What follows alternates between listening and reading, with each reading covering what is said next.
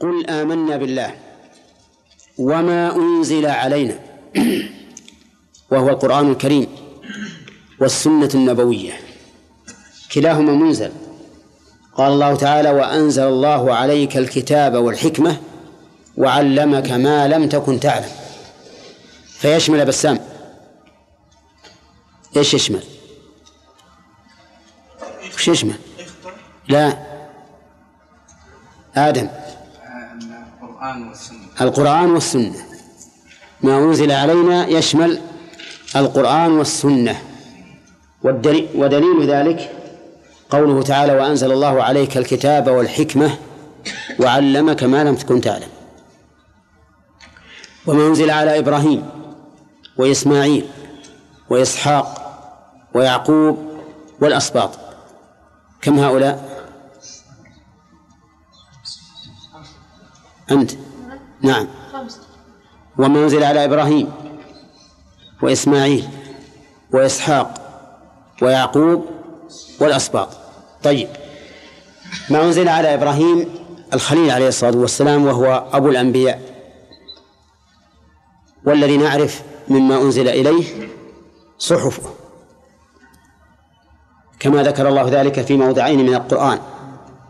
في سورة النجم وفي سورة الأعلى. فقال تعالى في سورة النجم أم لم ينبأ بما في صحف موسى وإبراهيم الذي وفى؟ وقال في سورة الأعلى إن هذا لفي الصحف الأولى صحف إبراهيم وموسى. هذا ما أنزل إلى إبراهيم. وإسماعيل إسماعيل لم يصل إلينا كتابه الذي نزل إليه. ولم نعرف إلا أنه أنزل إليه. ولكن مع هذا يجب علينا أن نؤمن بما أنزل على إسماعيل.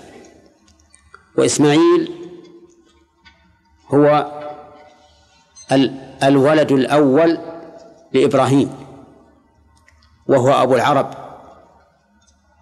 وهو الذي صبر ذلك الصبر العظيم. حين قال له أبوه يا بني إني أرى في المنام أني أذبحك فانظر ماذا ترى. فقال هذا الابن الحليم قال يا أبت افعل ما تؤمر. ستجدني إن شاء الله من الصابرين. ولله دره من ابن. ابن لم يبلغ لكنه بلغ مع أبيه السعي وهو أشد ما يكون ما تكون النفس تعلقا به. لأن الكبير من الأولاد قد زلت النفس عنه والصغير لم تتعلق به بعد ذلك التعلق. الصغير من من يتعلق من يتعلق به؟ الأم. لكن هذا بلغ معه السعي في غاية ما يكون من التعلق به ومع ذلك فإن إبراهيم الخليل عليه الصلاة والسلام نفذ ما أمره الله به. قال الله تعالى وناديناه أي يا إبراهيم قد صدقت الرؤيا. لكن أرحم الراحمين سبحانه وتعالى نسخ هذا الأمر. حين أسلم وتله للجبين. أسلم يعني استسلم وانقاد لأمر الله. وتله على جبين كابا له على الأرض لئلا يرى وجهه حين يذبحه. فلما قارب أن يذبحه جاء الفرج من الله عز وجل. وهكذا يكون الفرج كلما اشتدت الكرب. فانتظر الفرج. قاله النبي صلى الله عليه وسلم. قال واعلم أن النصر مع الصبر وأن الفرج مع الكرب وأن مع العسر يسرا. ولن يغلب عسر يسرين. كما قال الله تعالى إن مع العسر يسرا فإن مع العسر يسرا. الحاصل يا بسام أن نقول إن إبراهيم عليه الصلاة والسلام إن إسماعيل هو الأب هو الولد الأكبر لمن؟ لإبراهيم وهو الذبيح بلا شك لأن الله لما ذكر قصة الذبح في سورة الصفات قال وبشرناه بإسحاق بعد هذا وبشرناه بإسحاق وأظن أن أملينا عليكم حوالي عشرة أوجه تدل على أن إسحاق على أن إسماعيل هو الذبيح. ومنزل على إبراهيم وإسماعيل. وإسحاق ذكره بعده للترتيب الزمني. والظاهر والله أعلم والترتيب المنزلي وأن إسماعيل أفضل من إسحاق. لأن إسماعيل أب لأشرف الخلق محمد صلى الله عليه وسلم. وإن كان إسحاق أب لأكثر الأنبياء. فالأنبياء من ولد إسحاق أكثر من الأنبياء من ولد إسماعيل. لكن العبرة بإيش؟ بالأفضلية. محمد صلى الله عليه وسلم أشرف الخلق من إسماعيل من ذرية إسماعيل. فالظاهر والعلم عند الله أنه أخره ذكرا لأن إسماعيل أفضل منه وأسبق. أفضل منه قدرا وأسبق زمنا. وإسحاق ومع ذلك فكل منهم في المرتبة الأولى من مراتب الخلق. ومن يطع الله والرسول فأولئك مع الذين أنعم الله عليهم من النبيين والصديقين والشهداء والصالحين. وحسن أولئك رفيقا. أسأل الله يجعلني وإياكم من رفقائهم. قال عز وجل وإسماعيل وإسحاق ويعقوب. يعقوب ابن إسحاق. وهو الملقب بإسرائيل والذي ينسب إليه بنو إسرائيل. وأخره عن عن اثنين لأنه متأخر عنهما إيش؟ زمنا. ويعقوب والأسباط. الأسباط جمع سبط وأصل السبط في اللغة ابن البنت. ولهذا يقال في الحسن والحسين رضي الله عنهما سبطا رسول الله صلى الله عليه وسلم. وابن الابن يسمى حفيدا. وجعل لكم من أولادكم بنين من من زوجاتكم بنين وحفدة. من نعم من أزواجكم بنين وحفدة. وجعل لكم من أزواجكم بنين وحفدة أي أبناء ابن. الأسباط هو ابن البنت. ولكن ما المراد بهم؟ قيل المراد بهم أولاد يعقوب. أولاد يعقوب. وكان أولاد يعقوب اثني عشر ولدا. ومنهم تفرعت قبائل بني إسرائيل. قال الله تعالى وقطعناهم اثنتي عشرة أسباطا أمما.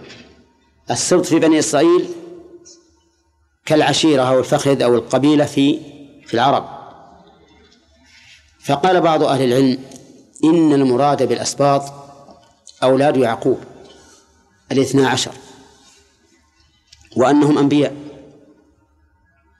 وقال آخرون بل الأسباط شعوب بني إسرائيل شعوب بني إسرائيل. وأن المراد وما أنزل وما أنزل بما, بما أنزل على الأسباط أي على أنبياء الأسباط.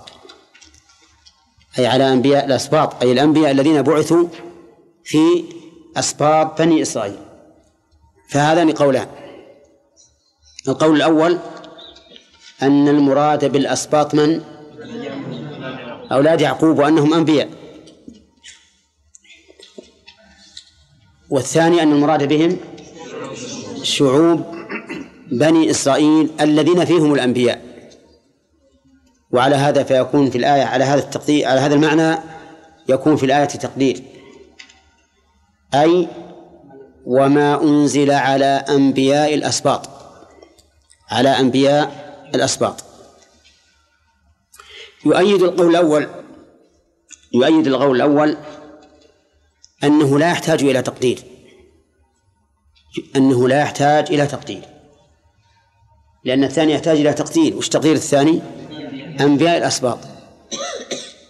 وإذا دار الكلام بين أن يكون ذا تقدير أو خاليا منه حمل على الخالي منه لأنه الأصل. الأصل عدم التقدير. لكن يضعفه أن الأسباط هم أبناء البنات. وهنا لا يتناسب مع الآية. لأن أولاد يعقوب أحفاد لإسحاق أو أحفاد لإبراهيم وليسوا أسباطا. والقرآن نزل باللغة العربية. فيجب أن تحمل الكلمة في القرآن على المعنى اللغوي ما لم تكن حقيقة شرعية تمنع من حمله على المعنى اللغوي. فإذا وجد حقيقة شرعية تمنع من حمله على المعنى اللغوي اتبعنا الحقيقة الشرعية. كالصلاة مثلا في اللغة الدعاء وفي الشرع. هي التعبد لله تعالى بذات الأقوال والأفعال المعلومة المفتتحة بالتكبير المختتمة بالتسليم. طيب. يضعفه كذلك أنه لم يقم دليل على نبوة أولاد يعقوب إلا يوسف. يوسف من الأنبياء لا شك. أما أولاده الآخرون الإحدى عشرة فإنه لم يقم دليل على كل واحد منهم بخصوصه أنه نبي. والنبوة وصف عظيم. يحتاج إلى إيش؟ إلى بينة. ودليل وبرهان تدل على نبوة على أن هذا الشخص متصف بها. ثم يضعفه أمر ثالث وهو فعل أبناء يعقوب بأخيهم يوسف. وما حصل منهم من الكذب حيث جاءوا على قميص بدم كذب وقالوا إنا ذهبنا نستبق وتركنا يوسف عند متاعنا فأكله الذئب. ثم اتهامهم لأبيهم وما أنت بمؤمن لنا ولو كنا صادقين. المهم أن هناك قرائن تدل على ضعف أن يكون المراد بالأسباط أولاد يعقوب. ويخرج منهم يوسف لدلالة الكتاب والسنة على أنه نبي. طيب إذا النار يترجح إيش؟ القول الثاني أن المراد بالأسباط الشعوب. يعني وما أنزل على الأسباط بواسطة أنبيائهم لأن المنزل على أنبيائهم منزل عليهم. فقولوا آمنا بالذي أنزل إلينا وأنزل إليكم. وإلهنا واحد. نقول نحن للكفار. طيب. إذا يكون هذا القول هو المعتمد. أن المراد بالأسباط أي شعوب بني إسرائيل والمنزل عليهم يكون بواسطة من؟ أنبيائهم. وإن شئت فقل في الآية حذف دل عليه السياق ويكون التقدير وما أنزل على أنبياء الأسباط. طيب. وما أوتي موسى وعيسى. وما أوتي موسى وعيسى العدول عن التعبير بالإنزال إلى الإيتاء. قد يتساءل السائل عنه أو قد يسأل السائل عنه لماذا قال وما أوتي موسى وعيسى والنبيون ولم يقل وما أنزل على موسى وعيسى والنبيين؟ فقال بعض بعضهم لأن ما أوتيه موسى وعيسى نوعان وحي وآيات كونية محسوسة بقي ذكرها إلى نزول القرآن الكريم. ومعلوم أن الوحي يسمى إيتاء. قال الله تعالى وآتينا موسى الكتاب. وجعلناه هدى لبني إسرائيل. والآيات المؤيدة للرسالة هي أيضا إيتاء. ما هي وحي يا أخي؟ إيتاء. إيتاء. فقوله ما أوتي موسى يشمل ما نزل من الوحي وما حصل من من الآيات. وذكر هذا لأن ذكر الآيات والعلم بها بقي إلى نزول القرآن الكريم. ما أوتي موسى وحي وآيات. أما الوحي فالتوراة التي هي أفضل كتاب بعد القرآن وأشمل كتاب وأعم كتاب وأهدى كتاب بعد القرآن. قل فاتوا بكتاب من عند الله هو أهدى, هو أهدى منهما أتبعه. فقرنها الله مع مع القرآن. هذه التوراة نزلت على موسى. وهذا إيتاء وحي إيتاء الوحي. أما إيتاء الآيات فمن أعظم ما حصل له العصا واليد. العصا واليد.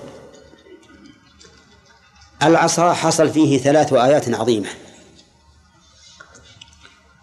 ألقاه على سحر سحرة آل فرعون فالتهم جميع حبالهم وعصيهم. التهم التهاما. وهي ثعبان. والحبال والعصي قد ملأت الأرض. ومع ذلك هذا الثعبان يأكلها ولا ولا يدرى أين تذهب.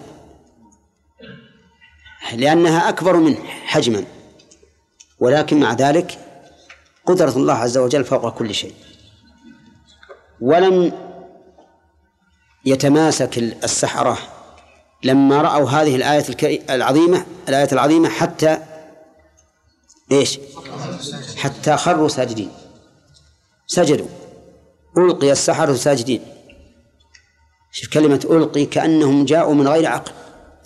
سجدوا من كأنهم سجدوا من غير عقل. لقوة ما ورد على قلوبهم. من الآيات التي يعرفون أنها ليست سحرا.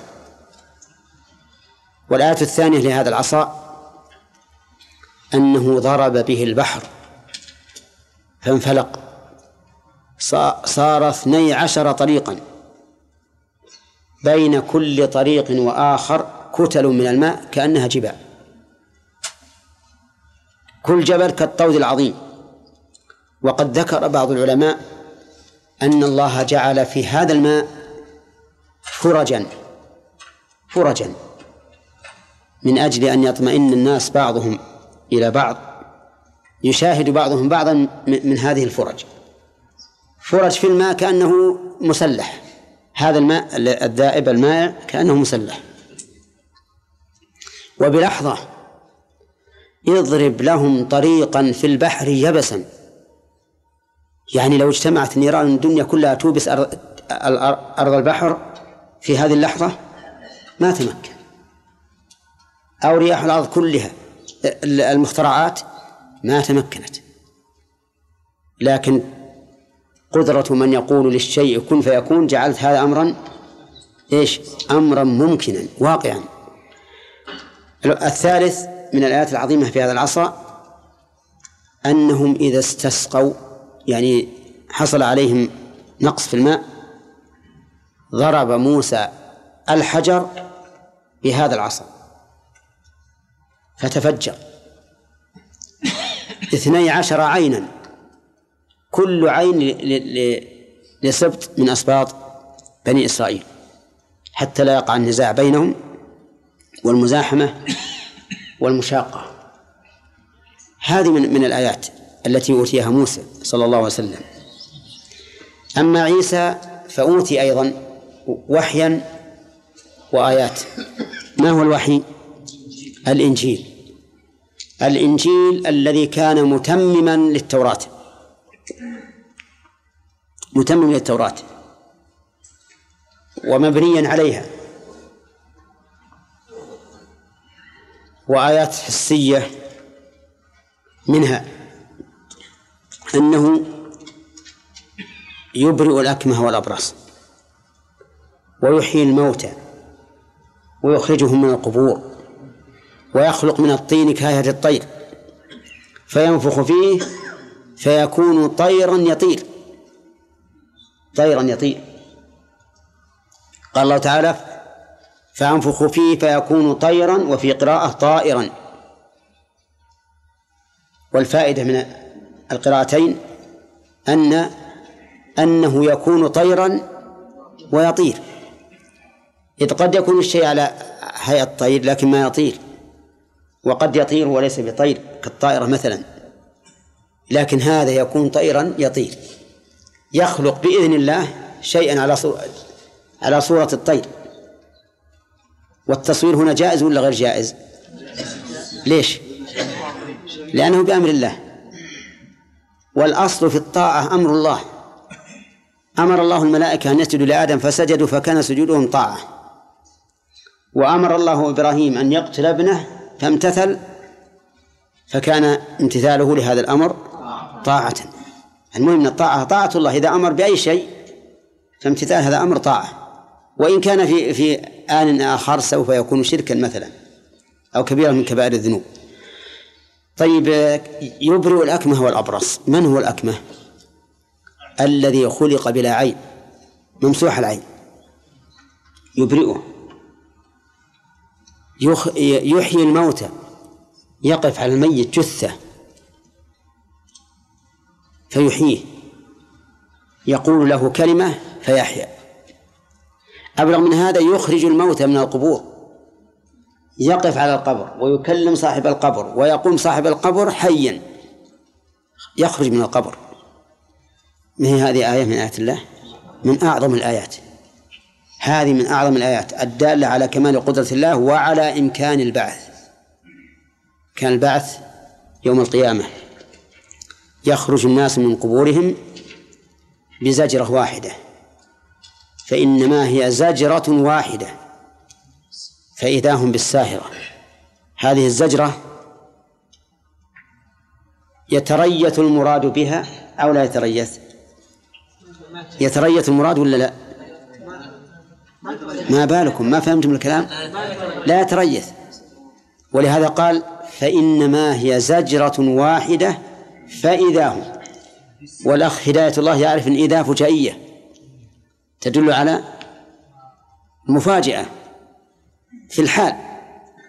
وقال تعالى في في سورة القمر كلمة عامة في كل مأموراته. وما أمرنا إلا واحدة. إيش؟ أحمد. ها؟ لا تصح يا أخي. وما أمرنا إلا واحدة. إيش؟ كلمح بالبصر. لمح البصر ما يعني يضرب به المثل بالسرعة. واحدة فقط إذا أمر الله بالشيء.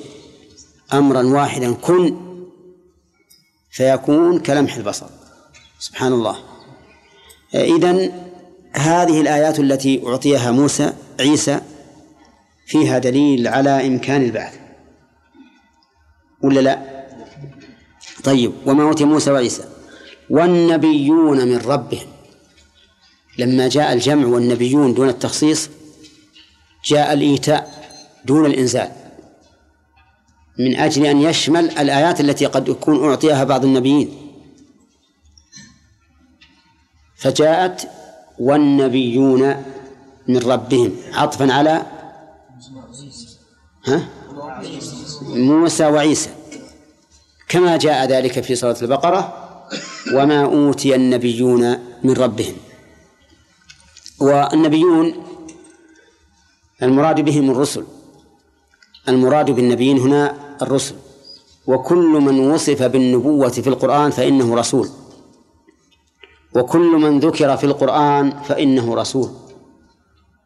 لقول الله تعالى ولقد أرسلنا رسلا من قبلك منهم من قصصنا عليك ومنهم من لم نقصص عليك.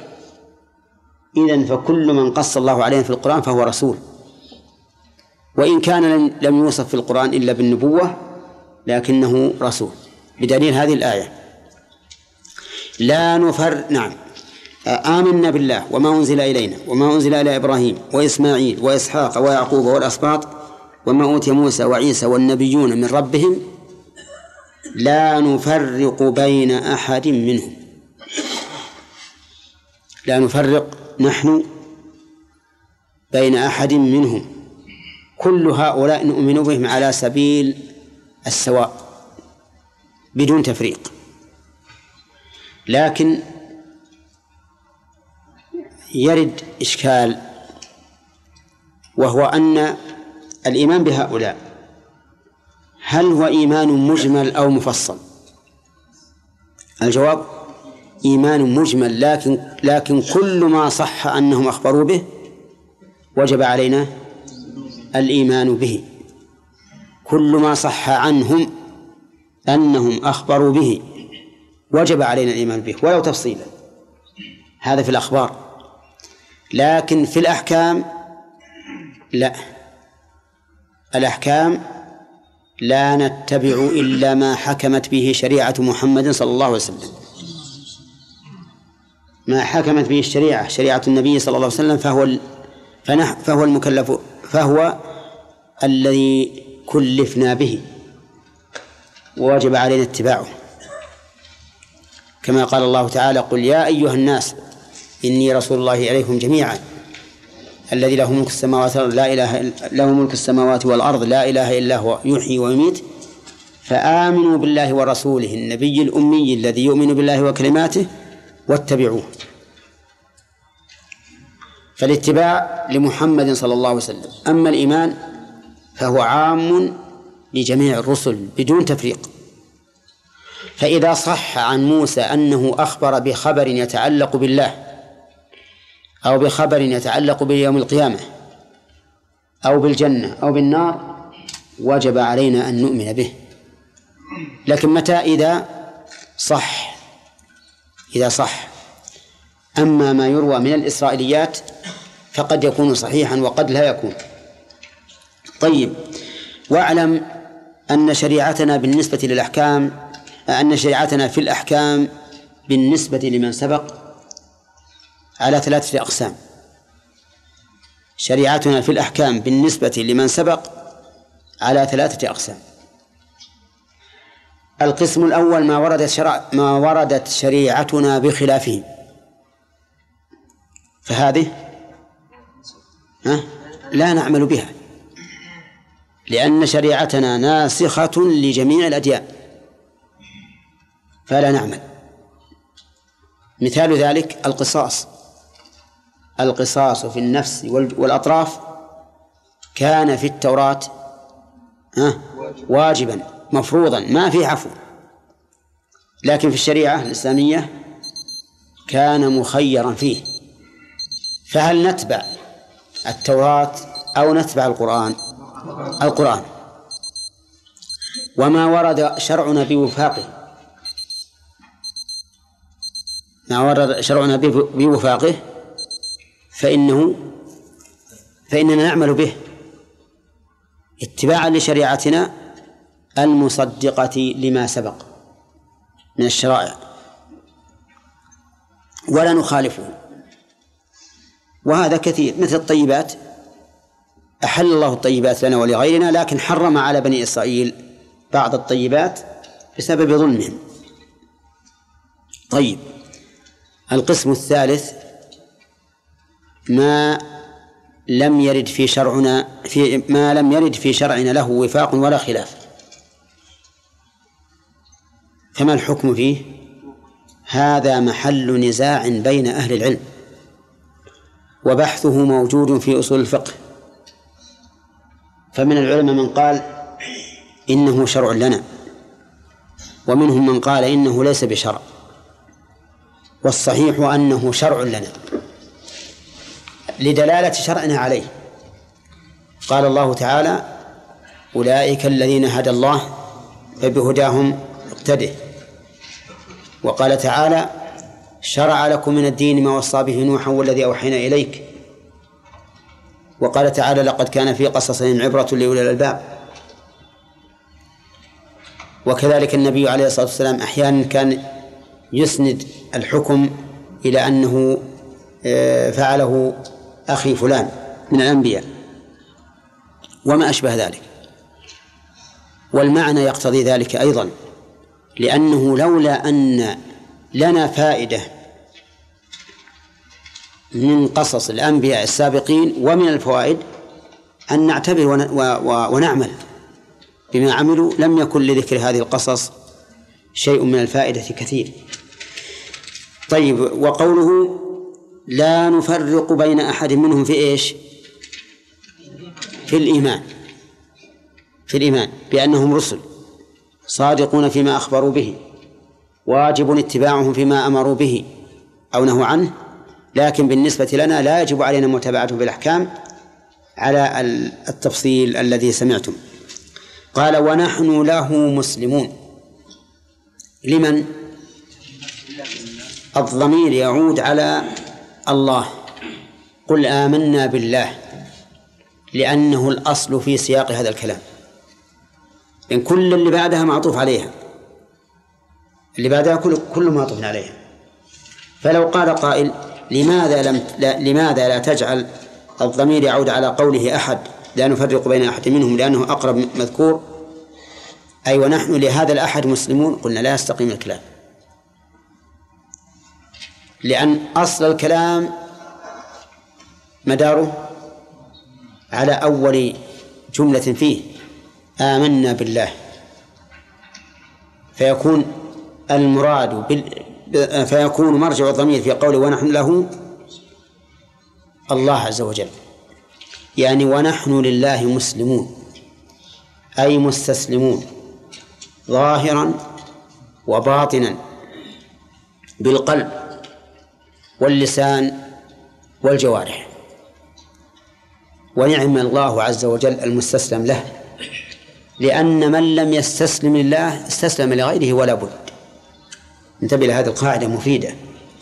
من لم يستسلم لله استسلم لغيره ولا بد. إما أن تستسلم لله وتنقاد لأمره وإلا فإنك سوف تستسلم لهواك وتنقاد لهواك وهواك تابع لمن؟ للشيطان. فتكون مستسلما للشيطان. لأن كل إنسان لا بد له من إرادة وهمة. ما في أحد يخلو من إرادة أبدا. كل له إرادة. فإما أن تكون أن يكون مرادك مرضاة مرضاة الله عز وجل فتستسلم له. أو مرضاة نفسك فتستسلم للهوى والشيطان. طيب. وقوله نحن له مسلمون قدم المتعلق على المتعلق. لإفادة الحصر. يعني ونحن له لا لغيره. مسلمون. ولهذا ولهذا نقول إن المؤمن إذا تعارض عنده أمر الله وأمر الخلق. ماذا يقدم؟ ها؟ يقدم أمر الله. مهما كان الآمر حتى أبوك وأمك. لو أمرتك بخلاف أمر الله فقدم أمر الله. لو قال لك لو قالت لك أمك يا ابني لا تخرج لصلاة الفجر. لا تخرج. المسجد بعيد. ويخشى عليك من كلب. وإذا كان ليلة إذا كانت ليلة ظلماء وفيها مطر قالت أخشى عليك من الوحل والمطر يبل ثيابك ويكون فيه برد عليك. اجلس. ولكن قد نقول هذا لها لكلامها وجه. لأن الوحل والمطر من الأعذار المبيحة للصلاة لترك صلاة الجماعة. لكن لنفرض أن المسألة ما فيها عذر. قالت يا بني لا لا تذهب للمسجد. هل تطاع؟ لا ما تطاع. قال أبوه يا بني لا تطلب العلم. لا تطلب العلم. تذهب تطلب العلم ثم باكر تأتينا مشددا علينا. اخرجوا هذا من البيت ادخلوا هذا في البيت. نعم وهكذا. خلنا نستريح إحنا وياك ونكون سلميين. ولا تطلب العلم. فهل هل الإنسان يمتثل أمر أبيه في هذه الحال؟ لا. ولها ومن أحسن ما رأيت في هذا الموضوع لأن المسألة تشكل على طالب العلم وعلى غير طالب العلم. هل يطيع أباه في مثل هذه الأمور أو لا؟ يقول شيخ الإسلام رحمه الله إنه لا تجب طاعة الولدين في أمر ينفعك ينفع ينفع الابن ولا يضرهما. هذا جيد كلام جيد لو يكتب بماء الذهب كل شيء ينفعك ولا يضر والديك؟ نعم. فإنه لا تجب طاعته فيه. فإذا طلبت العلم هل يضر والدك؟ أبدا. ما يضره. ينفعك؟ ينفعك. ولا يرد على هذا مسألة الجهاد. أن بر الوالدين أفضل من الجهاد. لأن الجهاد فيه تعريض للنفس بالقتل. بالقتل. والقتل يقلق راحة الوالدين. يقلق الراحة. الأم ما تنام بالليل ولا بالنهار. بعض بعض النساء ما تصبر. ولهذا يتحايل بعض الناس اللي يقول يذهب الجهاد يقول راح أسافر لمدة أيام وأرجع. ثم يسافر قد لا يرجع. يخدع. فالمهم أن أنه يجاب عن مسألة الجهاد بهذا الجواب. طيب وقوله ونحن له مسلمون قلنا مستسلمون. شرعا أو قدرا؟ آه. شرعا وقدرا لكن الاستسلام القدري لا مدح فيه. لأنه سيكون سواء قلته أم لم تقله. الاستسلام القدري يعني كون الإنسان لا يتمكن من الخلاص من من قدر الله هذا أمر سيكون. ولا يمدح عليه المرء. يعني لو أن واحد أصيب بمصيبة يقول والله هذا استسلم لقضاء الله ولم يمنع هذه المصيبة. ما شاء الله عليه. صح؟ نعم. ليش؟ لأن هذا أمر قهري. فلا يحمد عليه الإنسان. نعم يحمد على الصبر عليها لأن الصبر على المصائب استسلام شرعي. هنا وما آيات يعني الوحي وآيات نعم. آيات طيب يا شيخ آيات حسية. آيات حسية. إبراهيم ما أوتي من الآيات. نعم. إبراهيم مثلا النار. إلا. لكن النار كانت تخلصا من من شر هؤلاء الأعداء. مو لإثبات الرسالة للتخلص منه. نعم. جاءت الأحاديث. الله سبحانه وتعالى إذا قبض العبد ما يرجع له الدنيا مرة أخرى. نعم. هذه آيات. أقول هذه آيات. ولا حتى في القرآن. ثم إنكم بعد ذلك لميتون. ثم إنكم يوم القيامة. تبعثون. يوم القيامة. الدنيا نفسها ليس يوم آية عيسى عليه السلام. أنا أقول لك هذا مستثنى. هذا لأنه آية. أنت قلت أن الأحاديث دلت على أنه ما يبعث الناس إلى يوم القيامة. أقول حتى القرآن يدل على أن الناس لا يبعثون إلا يوم القيامة. لكن هذه تعتبر آيات. أي نعم. نعم. يلا محمد. الله ما وجه تفاضل القرآن عن التوراة؟ والإنجيل مع أن القائد هو واحد الله التفاضل بين بين الوحي ليس باعتبار المتكلم به أو أو منزله. فهو بهذا المعنى لا يتباطأ. لأن المتكلم واحد لكن يتفاضل باعتبار معناه وفائدته ومنفعته للخلق أي نعم. أعوذ بالله من الشيطان الرجيم. ومن يبتغ غير الإسلام دينا فلن يقبل منه وهو في الآخرة من الخاسرين. كيف يهدي الله قوما كفروا بعد إيمانهم وشهدوا أن الرسول حق وجاءهم البينات والله لا يهدي القوم الظالمين. بس. أعوذ بالله من الشيطان الرجيم. أظن أننا لم نأخذ الفوائد في الآية الأولى. الأخير بس ها؟ طيب. من من قوله قل آمنا. قال الله تعالى قل آمنا بالله وما أنزل إلينا إلى آخره. في هذه الآية وجوب الإقرار بالإيمان باللسان كما هو واجب بالقلب. لأن قوله قل يعني باللسان. المعبر عما في القلب ومن فوائدها. أن خطاب أن الخطاب الموجه للرسول صلى الله عليه وسلم خطاب له وللأمة. بقوله قل آمنا ولم يقل قل آمنت. فهذا له وللأمة. ومنها أن الإيمان بالله هو أصل كل شيء مقدم على كل شيء. لقوله آمنا بالله وجعل ما بعده معطوفا عليه. ومن فوائدها أن وجوب الإيمان بما أنزل علينا.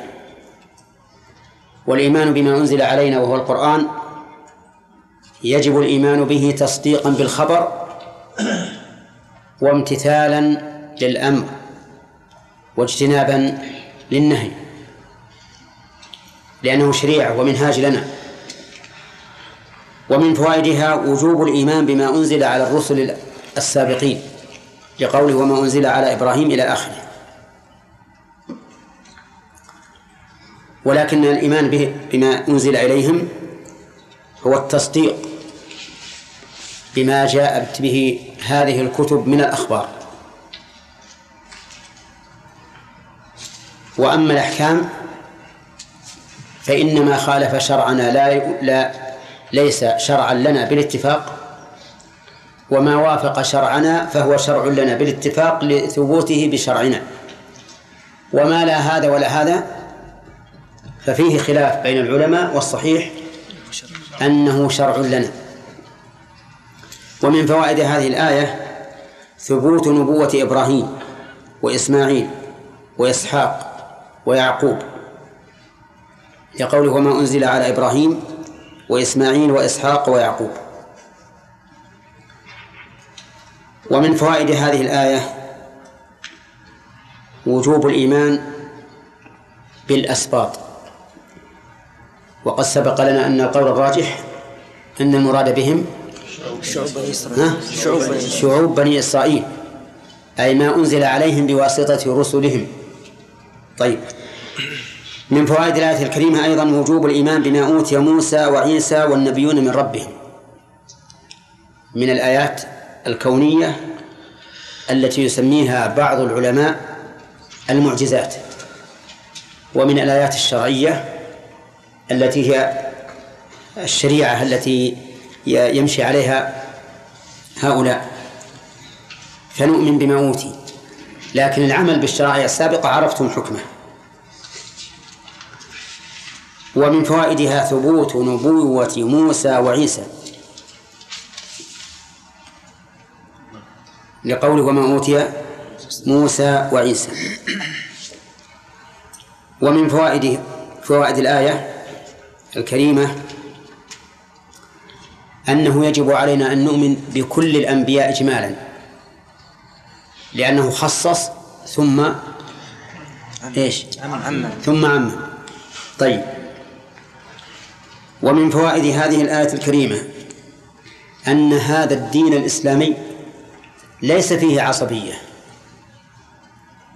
ولا يجوز أن أن يتخذ الإنسان منه عصبية لقوله لا نفرق بين أحد منهم بخلاف ما يسلكه بنو إسرائيل حيث لا يؤمنون إلا بما جاء عن عن أنبيائهم فقط. أما هذا الدين الإسلامي فلا لا نفرق بين أحد منهم كلهم عندنا رسول الله. لكن نفرق في العبادات. لا نتعبد إلا بما أمرنا بالتعبد به. ويذكر أن شخصا حاج عالما من علماء المسلمين فقال له لماذا تجيزون لأنفسكم أن تتزوجوا ببناتنا ولا تجيزون لنا أن نتزوج ببناتكم؟ فقال له العالم لأننا نؤمن برسولكم ولا تؤمنون برسولنا. فألقمه حجر. ألقمه حجرا طيب. قال ومن فوائد هذه الآية الكريمة وجوب الاستسلام لله عز وجل وحده لقوله ونحن له مسلمون. وجه التخصيص فهد؟ وش وجه التخصيص؟ إيش التخصيص؟ وين التخصيص؟ قدم المتعلق على المتعلق والمتعلق معمول للمتعلق وتقييم المعمول يفيد الحصر طيب إذن في قوله ونحن مخلصون فائدتان إخلاص الإسلام لله ووجوب الإسلام له طيب من فوائد هذه الآية الكريمة أن لا نستسلم لأحد استسلاما يخالف الاستسلام لله. وجه الدلالة؟ أن هذا هو فائدة الاختصاص. أن لا نستسلم لأحد إلا لله فإذا جاءنا أمر من مخلوق يخالف أمر الله فإننا لا نستسلم له. لأننا لو لو استسلمنا له لم نكن أخلصنا الاستسلام لله عز وجل. واضح؟ طيب ومن فوائد هذه الجملة أنه ينبغي للإسلام أن أنه ينبغي للإنسان أن يشعر في كل حياته العملية قولا كانت أو فعلا أو تركا أنه مستسلم لله حتى يستفيد من العمل عندما أتوضأ أشعر بأنني أنفذ قول الله تعالى يا أيها الذين آمنوا إذا قمتم إلى الصلاة فاغسلوا وجوهكم. هل أن هل أنت أيها المسلم تستشعر هذا؟ نعم. الله أعلم. لكنه يغيب عن كثير من الناس هذا الأمر.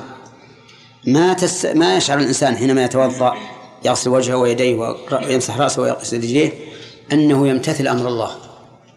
أبدا. ولذلك أنا أقول ينبغي أن تستشعر في هذه الحال أمرين. امتثال أمر الله واتباع رسول الله صلى الله عليه وسلم. يعني تشعر وأنت تغسل وجهك كأن الرسول صلى الله عليه وسلم أمامك يغسل وجهه لتكون متبعا له. وكذلك نقول في الصلاة والزكاة والصيام والحج وغيرها. المهم أن نستشعر أو أن نشعر أنفسنا بأننا نفعل ذلك امتثالا إيش لأمر الله واتباعا لرسول الله صلى الله عليه وسلم حتى نحقق شرطي العبادة في كل عمل. ثم قال تعالى ومن يبتغي غير الإسلام دينا من؟ شرطية. وما أقربنا من من؟ الشرطية. لكن يبتغي خرجت عما يظهر من الإعراب لأنها لم تجزم بالسكون. يبتغي اللي عندي مكسورة. آه هذه مجزومة بإيش؟ بحذف حرف العلة الياء بحذف الياء؟ لأن أصلها يبتغي. طيب. وقوله من يبتغي غير الإسلام دينا غير مفعول يبتغي. ودينا قد تكون يعني يصح أن تكون مفعولا ثانيا أي من يطلبه دينا وأن تكون تمييزا لغير المبهمة لأن غير مبهم اسم مبهم. طيب على كل حال يبتغي بمعنى يطلب. وقول غير الإسلام المراد بالإسلام هنا الإسلام الخاص. وهو الذي جاء به محمد صلى الله عليه وسلم. وإن كان الإسلام في الأصل يطلق على الاستسلام لله في كل زمان ومكان. كما تعرفون ما ذكر الله عن الأنبياء السابقين أنهم يطلقون الإسلام. قالت ربي إني ظلمت نفسي وأسلمت مع سليمان لله رب العالمين. والآيات في هذا كثيرة. أن الرسل وأتباعهم مسلمون لكن هذا الإسلام العام. أما بعد بعثة الرسول عليه الصلاة والسلام فكل ما يسمى إسلاما فهو ما جاء به الرسول صلى الله عليه وسلم فقط. إذن غير الإسلام أي إيش؟ غير شريعة محمد صلى الله عليه وسلم. لأننا نقول المراد بالإسلام هنا إيش؟ الإسلام الخاص الذي هو شريعة محمد صلى الله عليه وسلم. دينا أي عملا يدين به لله ويرجو أن يدان به بالثواب من عند الله. لأن الدين يطلق على العمل وعلى الجزاء. ففي قوله تعالى لكم دينكم ولي دين المراد به؟ العمل. العمل. وفي قوله وما أدراك ما يوم الدين ثم ما أدراك ما يوم الدين؟ الجزاء وفي قوله هنا ومن يبتغي غير الإسلام دينا المراد به؟ عمل العمل. طيب. لكن الدين لا يكون إلا في عمل يرجو الإنسان ثوابه يعني يرجو أن يدان به. ولهذا يقال كما تدين تدان. وقوله فلن يقبل منه. ألف نقول في إعرابها. حسب ما مر علينا في الليلة الماضية. إيش؟ رابطة للجواب. أليس كذلك؟ وبما وقد بلن وبلن. وبالتنفيذ. هذه لن. ألف رابطة للجواب؟ طيب فلن يقبل منه فلن يقبل أي ذلك الدين. وقوله فلن يقبل لم يقل فلن يقبل الله قال فلن يقبل منه. ليعم الرفض والرد من الله عز وجل ومن الرسول ومن المسلمين. ولهذا لا يجوز للمسلمين أن يقروا أحدا على دين خلاف شريعة الرسول عليه الصلاة والسلام. لا يجوز لهم ذلك لن يقبل منه. وقوله فلن يقبل منه المراد بالقبول هنا قبول التمام ولا قبول الصحة؟ قبول الصحة. ودليل ذلك قوله صلى الله عليه وسلم فيما أخرجه الشيخان عن عائشة رضي الله عنها أن النبي صلى الله عليه وسلم قال من عمل عملا ليس عليه أمرنا فهو رد مردود. فمن دان بغير الإسلام سواء في الأصل أو في الفرع فإن فإن دينه هذا مردود ومرفوض فلن يقبل منه. طيب وهل يعطى ثوابا في الآخرة على عمله؟ لا. ولهذا قال وهو في الآخرة من الخاسرين. وهذه والله هي الخسارة العظيمة. أن يعيش الدنيا أن يعيش الإنسان في الدنيا ما شاء الله يعيش ثم لا يكتسب ما ينفعه في الآخرة. إذا قدم على ربه لم يجد شيئا. كما قال تعالى والذين كفروا أعمالهم كسراب بقيعة. تعرفون السراب بالقيعة؟ القيعة يعني الأرض المستوية الواسعة. هذه الأرض إذا كان في شدة الحر. يتراءى للإنسان من بعيد أن فيها ماء. السراب يسمى, يسمى السراب.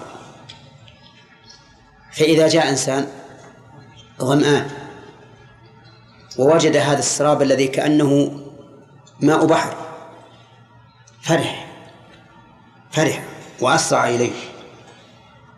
حتى إذا جاءه لم يجده شيئا. فصارت خيبة الأمل بعد قوة الرجاء. وهذا أشد ما يكون حسرة على الإنسان.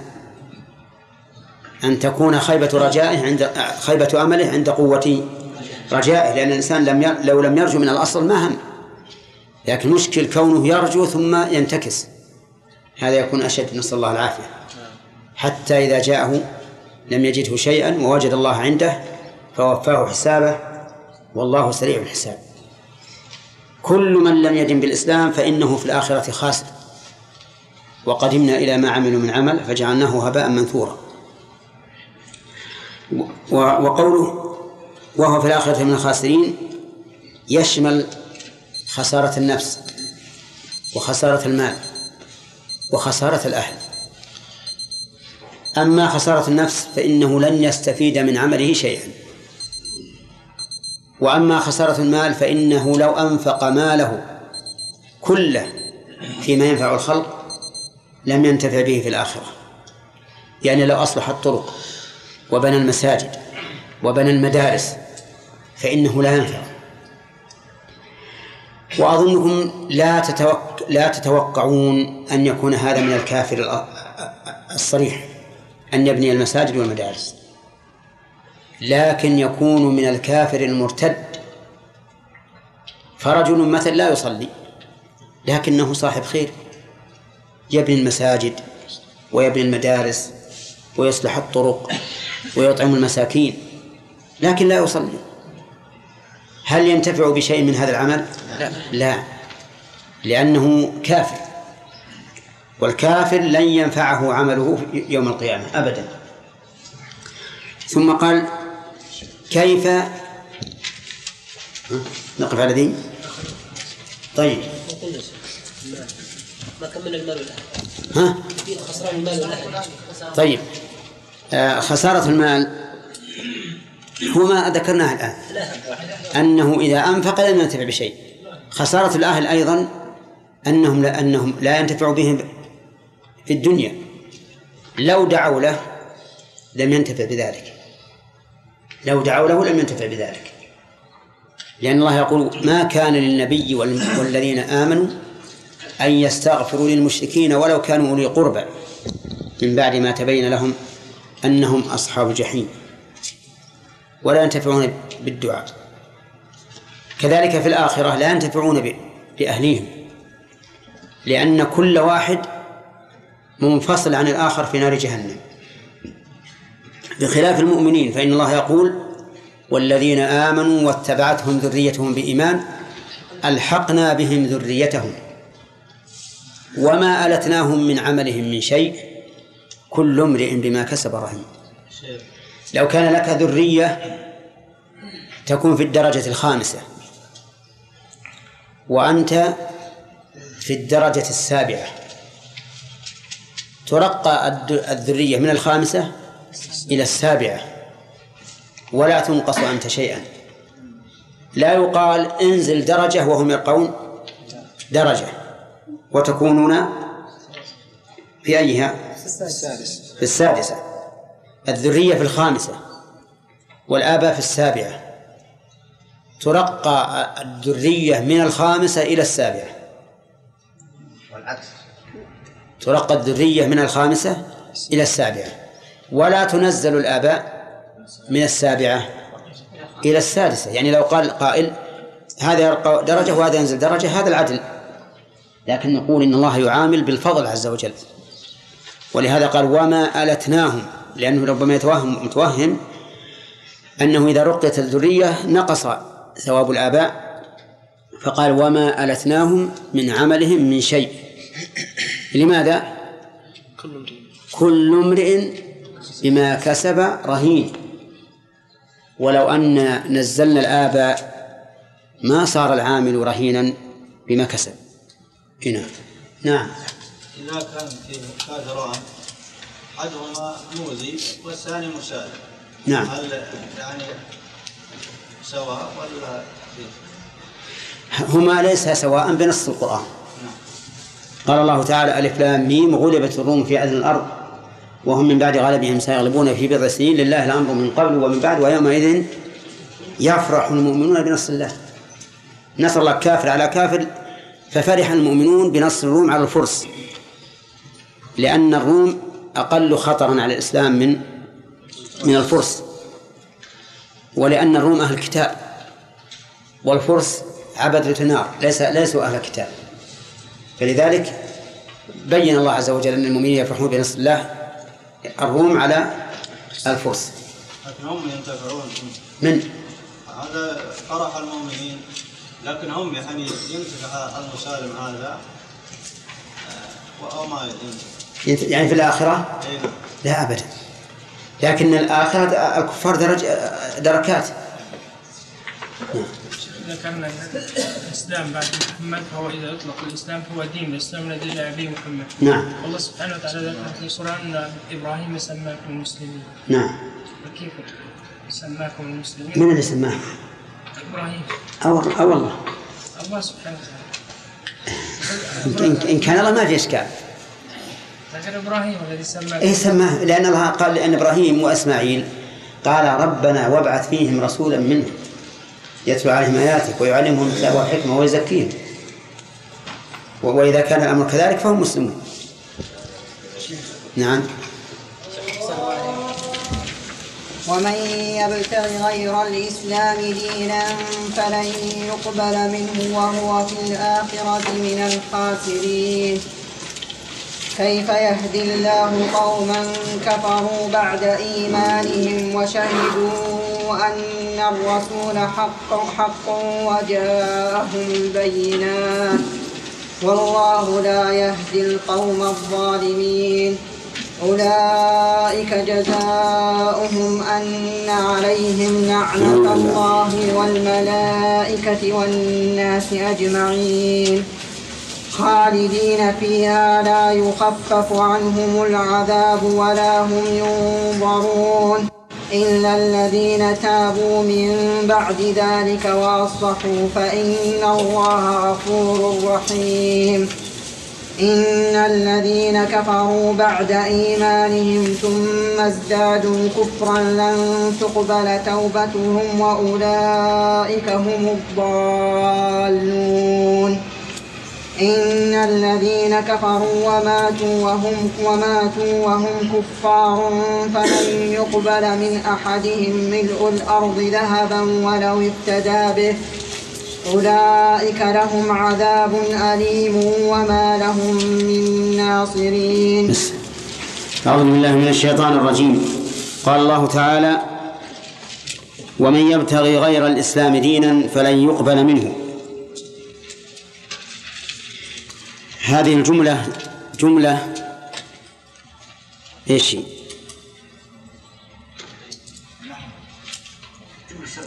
جملة شرطية أين فعل الشرط؟ وجوابه جملة فلن يقبل منه لماذا اقترن بالفاء رشيد؟ جواب الشرط لن مصدر بلن وإذا صدر بلن وجب نعم قوله وهو في الآخرة من الخاسرين. الواو هنا. بالترتيب. ما ذكرت إيه مش عاطفة ولا للمعية ولا استئنافية ولا هذا مقصود. استئنافية حالية. حالية؟ لا ما- ما يصير. يصلح فلن يقبل منه والحال إنه في الآخرة من الخاسرين ما يستقيم. نعم. إما استئنافيه ولا عاطفة؟ فلن يقبل منه وهو في الآخرة تكون معطوفة على جواب الشرط.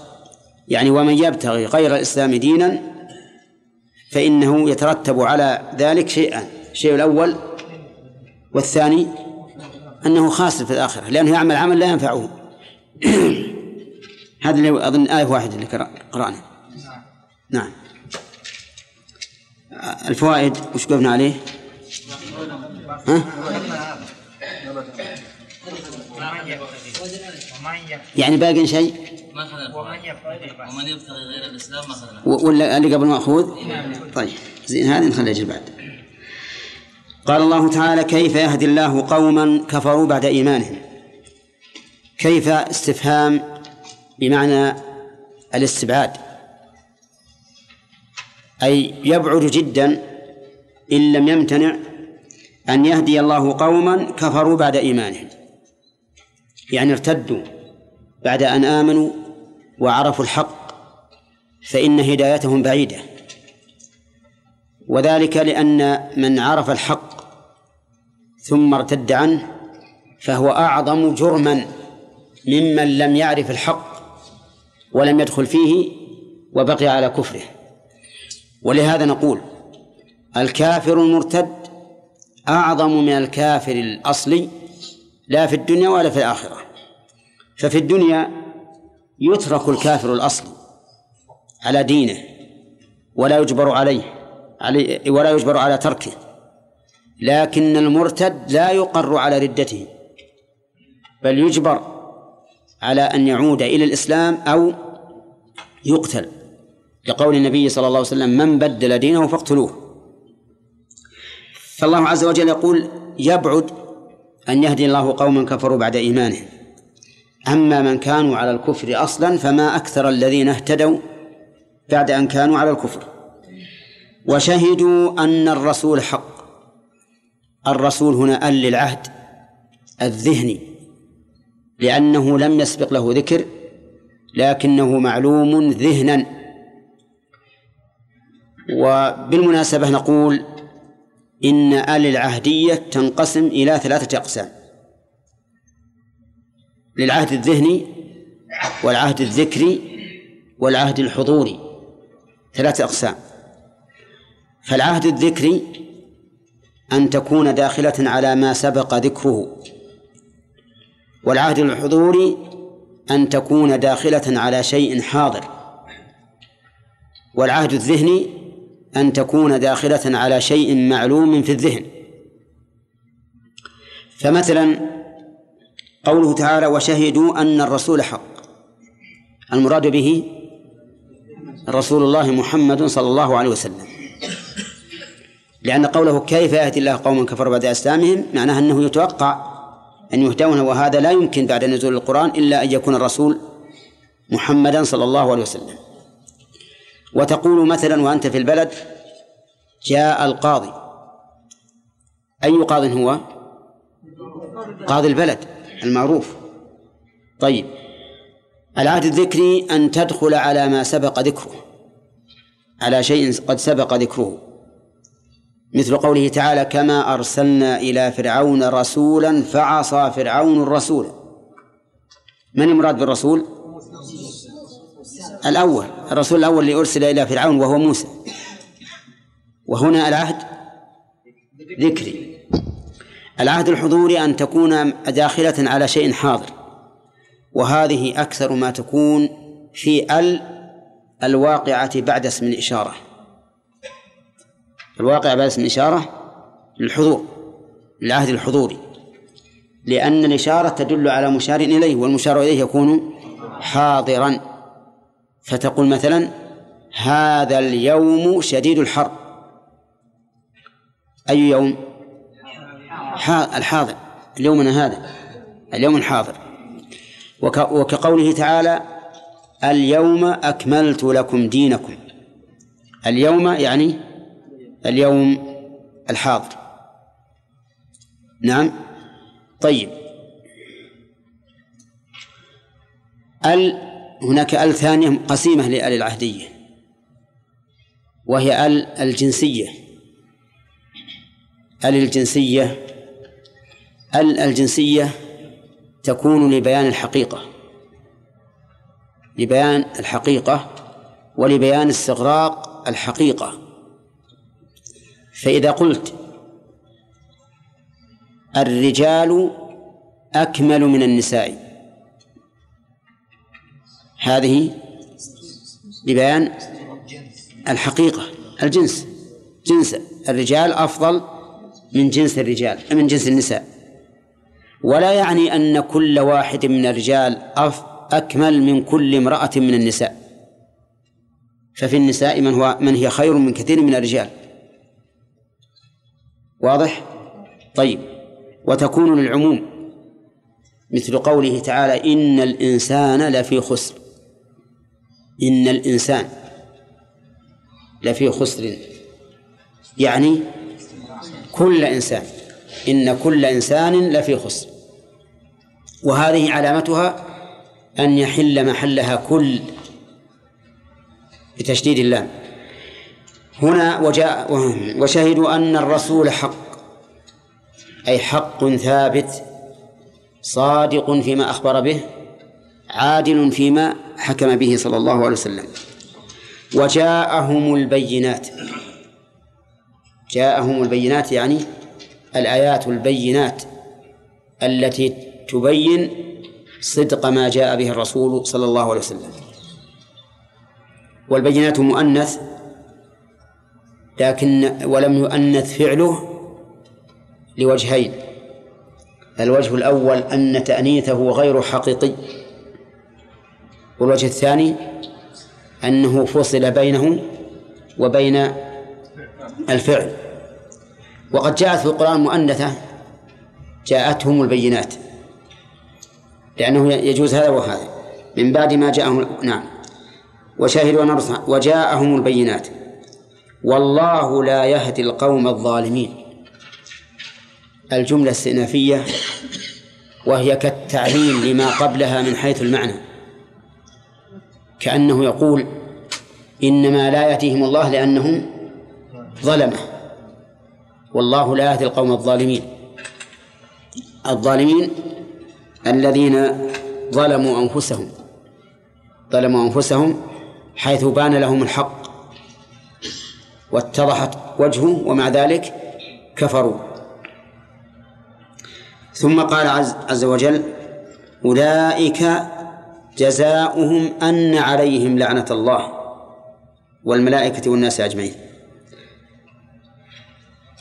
الآية الأولى ما لم نعربها. قول كيف يهدي الله قوم كفروا بعد إيمانهم وشهدوا. قول وشهدوا معطوف على كفروا.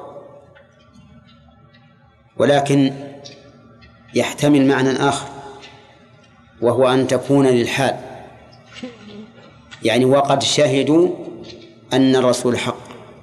كفروا بعد إيمانهم وقد شهدوا أن الرسول حق.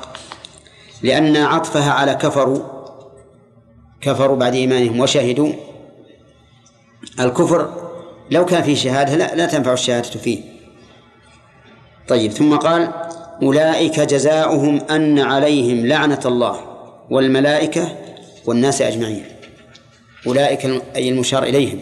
وهم الذين كفروا بعد إيمانهم وشهدوا أن الرسول حق وجاءهم البينات.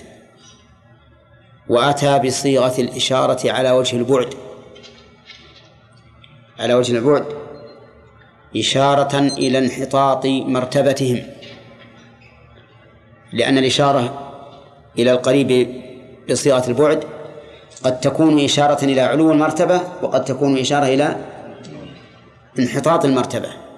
وهنا إشارة إلى انحطاط مرتبتهم فهم من انحطاط مرتبتهم بعيدون يشار إليهم إشارة البعد. جزاؤهم أي مكافأتهم على عملهم أن عليهم لعنة الله. عليهم هذه على تفيد أن اللعنة أتتهم على وجه الاستحقاق ومن أمر عالي لأنها لعنة الله ولعنة الله هي طرده وإبعاده عن رحمته أي أنه سبحانه وتعالى طردهم وأبعدهم عن رحمة الله. والملائكة. أي ولعنة الملائكة ولعنة الملائكة. والملائكة جمع ملك وأصله مألك من الألوكة وهي الرسالة. لكن صار فيه إعلال بالقلب. يعني بالقلب قلب المكان. ما هو قلب الحرف؟ وذلك بأن قدمت اللام وأخرت الهمزة فصار ملأك وجمع ملأك ملائكة. ثم سهل وقيل ملك بدل ملأك. الملائكة هم جنس من المخلوقات عالم غيبي. خلقهم الله تعالى من نور. وجعلهم صمدا لا يأكلون ولا يشربون. وإذا لم يأكلوا ولم يشربوا فإنهم لا يبولون ولا ولا يتغوطون. ولهذا وصفهم الله بأنهم مطهرون. فقال إنه لقرآن كريم في كتاب مكنون لا يمسه إلا المطهرون. والناس أجمعين الناس هم بنو آدم. وأصلها أناس فحذفت الهمزة تخفيفا لكثرة لكثرة الاستعمال. وقول أجمعين توكيد. توكيد لما قبلها مباشرة أو لما قبلها وما قبل الذي قبلها؟ للجميع. أن الملائكة أجمعين والناس أجمعين. طيب. ف في هذه في في هاتين الآيتين نعم قبلها بعدها أيضا. خالدين فيها. خالدين فيها نعم حال. يعني خالدين في هذه اللعنة. ماكثين فيها. إما على سبيل الأبد وإما على سبيل المكث الطويل. لأن الخلود كما قال أهل اللغة يستعمل في المكث الطويل ويستعمل في المكث الدائم. ولكن هنا هل يراد به المكث الطويل أو الدائم؟ المراد به الدائم لأن هؤلاء كفرة. والكفرة خالدون خلودا دائما في العذاب لا يخفف عنهم العذاب. لا يخفف التخفيف ضد التثقيل. أي لا يمكن أن يهون عليهم العذاب يوما واحدا. ولهذا قال الذين في النار لخزنة جهنم ادعوا ربكم ادعوا ربكم يخفف عنا يوما من العذاب. نعوذ بالله؟ طلبوا دعاء الملائكة ليكونوا واسطة بينهم وبين الله. ثم مع ذلك لم يقولوا ادعوا ربنا. قالوا ادعوا ربكم من شدة خجلهم وانكسارهم أمام الله. ثم قالوا يخفف عنا يوما من العذاب ولم يطلبوا الإنقاذ من العذاب مطلقا ولم يطلبوا أن أن يخفف عنهم العذاب دائما لأنهم عرفوا عارفون أنهم مخطئون بل خاطئون. فلهذا طلبوا أن يخفف عنهم العذاب يوما واحدا ولكن لن يكون ذلك. ولهذا قال لا يخفف عنهم العذاب. العذاب يعني العقوبة ولا هم ينظرون أي يمهلون ويؤخرون بل يبادرون بالعذاب. وتأملوا بارك الله فيكم قوله تعالى في أهل النار وسيق الذين كفروا إلى جهنم زمرا حتى إذا جاءوها فتحت أبوابها. وقال لهم خزنتها ألم يأتكم رسل منكم؟ وقال في أهل الجنة وسيق الذين اتقوا ربهم إلى الجنة زمرا حتى إذا جاءوها وفتحت أبوابها. جاءوها وفتحت. إذن فصار هناك فرق بين هؤلاء وهؤلاء. لأن أهل النار والعياذ بالله يبادرون بفتحها فيقابلهم العذاب أول ما يقدمون عليها. وأما أهل الجنة فإنهم إذا وصلوا إلى الجنة وقفوا على قنطرة بين الجنة وبين النار.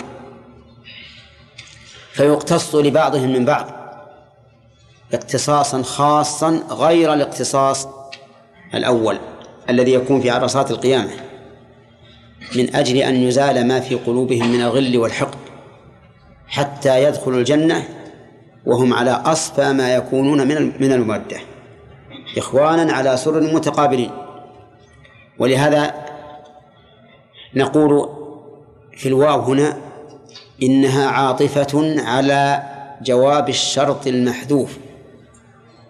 حتى إذا جاءوها حصل كيت وكيت وفتحت أبوابها. وليست زائدة كما قيل به ولا واو ثمانية كما قيل به أيضا بل هي واو عاطفة على الوجه المعتاد والمعطوف عليه محذوف. طيب إذا لا هم ينظرون يعني لا هم يمهلون ويؤخر عنهم العذاب بل يبادرون به. بل إنهم يبادرون به قبل أن تقوم الساعة كما قال الله تعالى في آل فرعون النار يعرضون عليها غدوا وعشيا.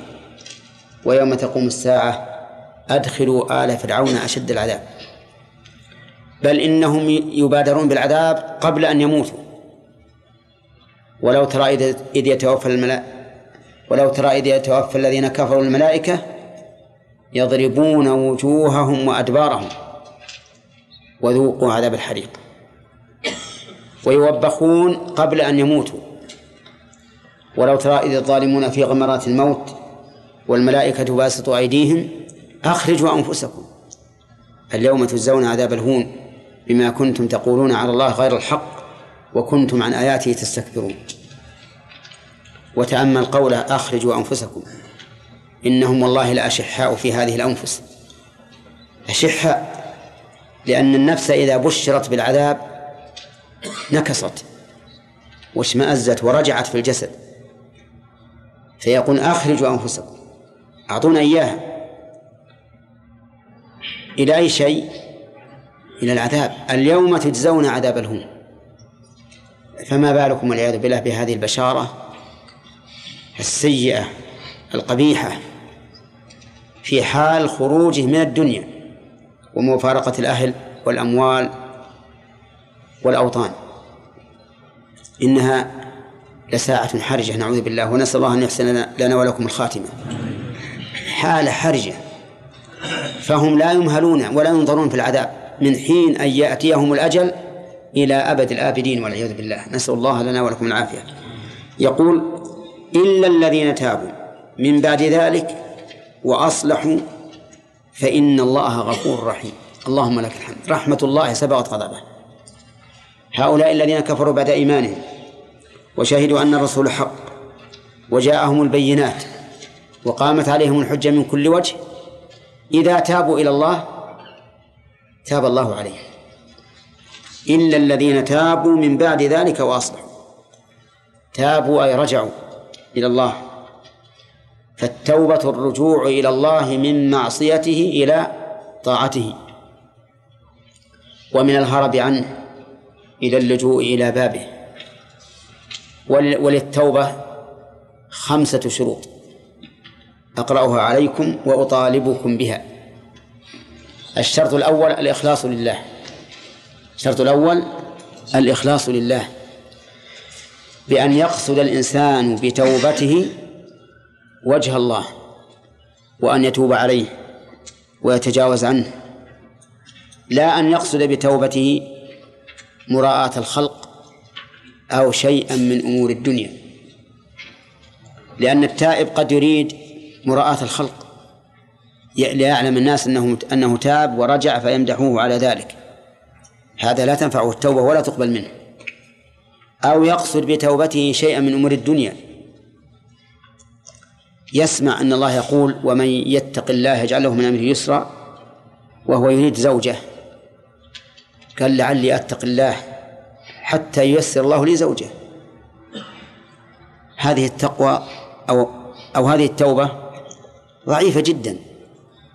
ولهذا قال الشيخ الإسلام محمد بن عبد الوهاب رحمه الله في كتاب التوحيد باب من الشرك إرادة الإنسان بعمله الدنيا. فهذه إرادة نازلة لكنها ليست بالأول ليست كالأول. الأول يريد أن يتقرب إلى الناس بما يتقرب به إلى الله. وهذا شيء عظيم. أن يجعل مال الله للخلق. أما هذا لا ما أراد هذا الشيء. أراد أن يتقرب إلى الله من أجل أن ييسر له شيئا من أمور الدنيا. والآخرة هو في غفلة عنها. إذن هذا الذي أراد بالتوبة أحد الوجهين أحد الأمرين. توبته مردودة عليه بالنسبة للأول. الذي أراد الريع وضعيفة جدا بالنسبة للثاني. الإخلاص لله الثاني من شروط التوبة الندم على ما فعل من الذنب. والندم أشكل على بعض الناس. قال كيف يندم الواحد؟ ما يقدر يندم نفسه. ولكنه في الحقيقة لا إشكال فيه. لا إشكال فيه إطلاقا. لأن معنى الندم أن يشعر الإنسان بالحسرة على ما فعل. لا أن يكون ما فعل لا أن يكون الفعل وعدمه عنده سواء. يعني هو يشعر بأنه الآن تحسف كما يقول العامة. تحسر كيف يفرط من هذا هذا الشيء؟ طيب الثالث أن يقلع عن المعصية. أن يقلع عن المعصية في الحال. فإن كانت لله فإما أن تكون ترك واجب أو فعل محرم. فإن كان فعل محرم أقلع عنه فارقه حتى لو كانت شربة الخمر في فمه وجب عليه ها؟ أن يمجها.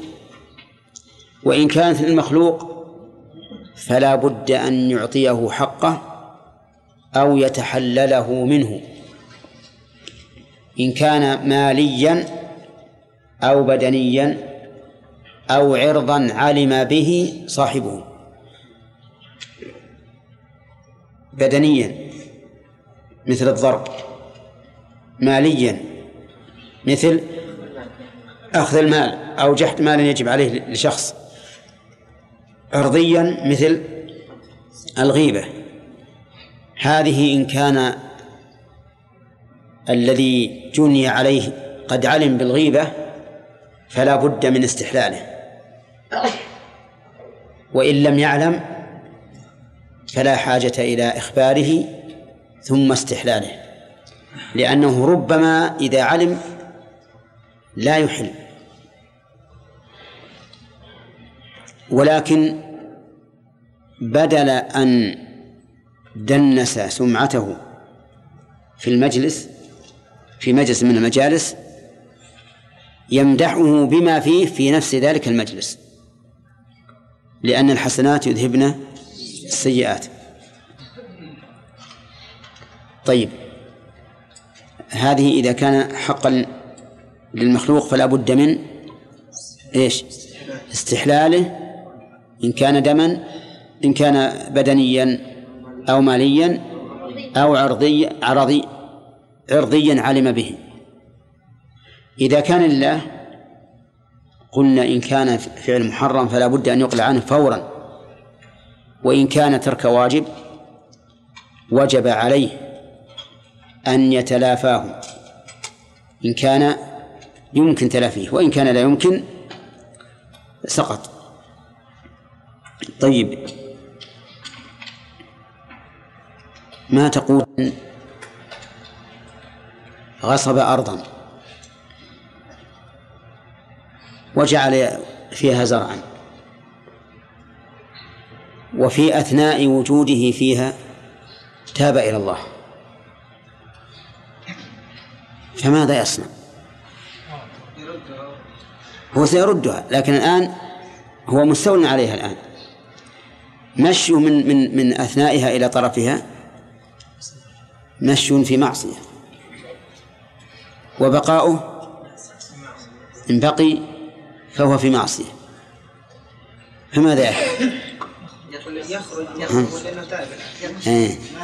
قال العلماء إن خروجه هذا ليس بمعصية.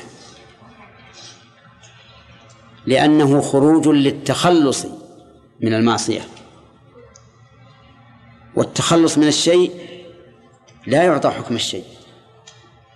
ولهذا لو أن المحرم تلطخ بطيب وأراد أن يغسله لا بد أن يباشره. مباشرته للطيب عند غسله جاء يعني جائزة ولا حرام؟ جائزة. لأنه يريد أن يتخلص منه. طيب. كذلك الاستنجاء. الاستنجاء الإنسان إذا أراد إذا أراد أن يستنجي يباشر النجاسة بيده. وهذه المباشرة مباشرة النجاسة باليد جائزة لأنها من من أجل التخلص من هذه النجاسة وإزالتها. فكذلك هذا الذي تاب من أرض مغصوبة وكان في وسط الأرض ومشى. نقول هذا المشي طاعة. لأنك إنما مشيت من أجل التخلص. طيب. كم هذه من شرط؟ ثلاثة. الشرط الرابع أن يعزم على أن لا يعود.